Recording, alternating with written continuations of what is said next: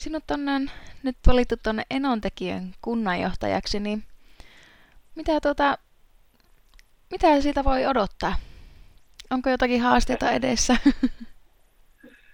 No on varmasti, varmasti haasteita edessä, mutta tuota, sanotaan näin, että tosiaan eilen valtuusto minut valitsi, valitsi siinä tuota iltapäivästä ja, ja tietenkin, tietenkin se oli minulle, minulle semmoinen todella iloinen uutinen, että olen, olen niinkö toivonut, että pääsisin, pääsisin tähän Enontekiön virkaan ja jättäydyin tosiaan aiemmin siitä Keminmaan prosessista pois. Minut sinne kutsuttiin myös haastatteluun kahden muun henkilön kanssa, ja, mutta päädyin silloin, kun Enontekiön kunnanhallitus esitti valtuustolle, että minut, minut valittaisiin kunnanjohtajaksi, niin jättäydyin sitten sitä Keminmaan viran hakuprosessista pois, ja nyt olen siis sitten kyllä todella, todella nöyrän kiitollinen ja onnellinen siitä, että Enontekiö päätyi sitten valitsemaan minut,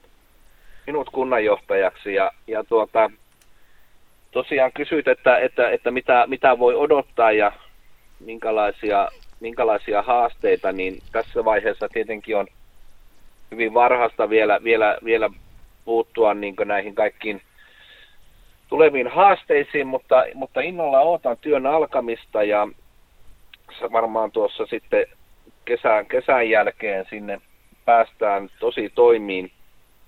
Siellä näen kyllä tosiaan, niin kuin aikaisemminkin Lapin kansalle kerroin, että näin Enontekiössä kyllä on valtavasti potentiaalia, että, että se on tavallaan semmoinen vähän ehkä semmoinen timantti, mutta vielä pikkusen kiilotusta ja hiomista, hiomista ja kiilotusta vaille, että, että siellä niin kuin kaikki, kaikki hommat saataisiin saatais toimimaan ja, ja uskon, että että enontekiöläisten kanssa yhdessä, niin lähdetään sitten innolla, innolla kehittämään kuntaa. Joo. Onko Enontekiö sinulle sitten ennestään tuttua aluetta?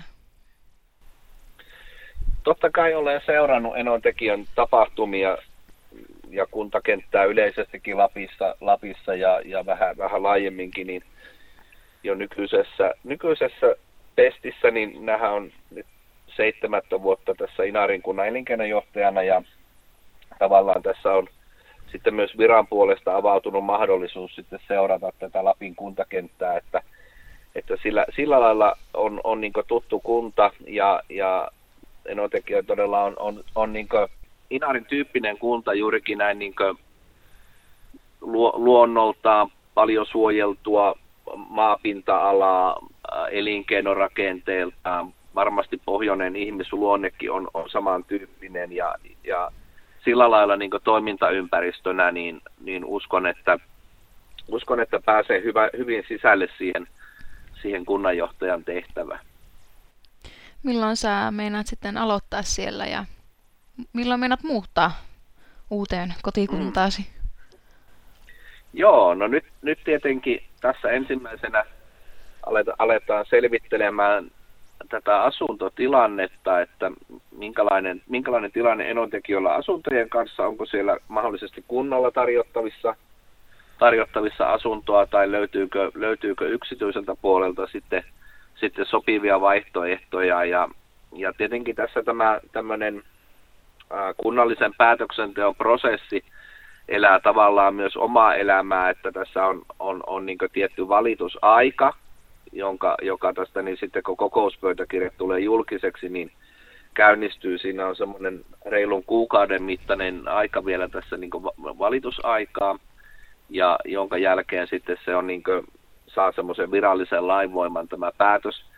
Ja, ja tuota, sitten tietenkin on tämmöisiä käytännön asioita, asioita Enontekiön kunnan kanssa, mitä, mitä vielä sovitaan, mutta, mutta varmaan tuolla uskoisin, että elokuun puolen välin viiva lopun välillä niin, niin varmaan ollaan, ollaan aika pitkällä ja uskoisin, että silloin ennen syyskuun alkua uskoisin, että uusissa, uusissa tehtävissä sitten päästäisiin aloittamaan.